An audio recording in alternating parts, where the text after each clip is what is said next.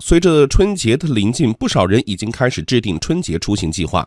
多家旅游机构数据显示，猪年春节的出境游预订率呈现量价齐升的趋势。专家分析，消费升级助推出境游火爆，我国的出境游市场潜力巨大。来听央广经济之声记者骆佳莹的报道。预订数据显示，猪年春节出境游的预订量比去年同期上涨了百分之三十二。泰国、日本、中国香港、新加坡、越南、印尼、毛里求斯、美国、澳大利亚、法国成为春节出境游十大热门目的地。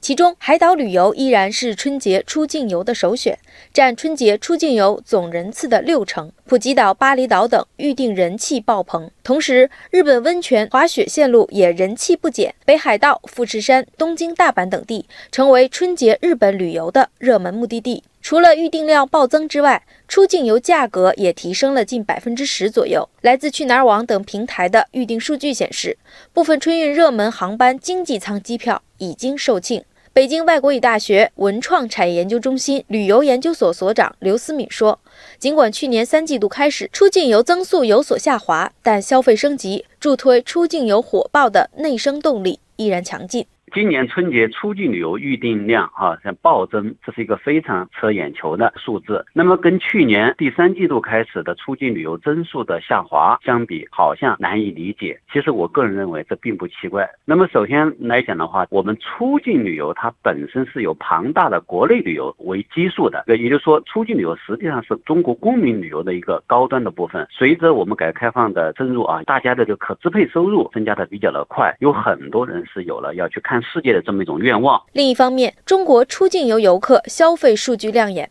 调查报告显示，二零一零年到二零一五年，中国游客境外消费总额以年均百分之三十五的速度高速增长。二零一二年，中国游客境外消费总额突破一千亿美元，二零一七年达到两千五百八十亿美元，人均境外消费达两千六百美元。连续多年成为世界第一大出境游消费国，为此各国纷纷抛出橄榄枝吸引中国游客。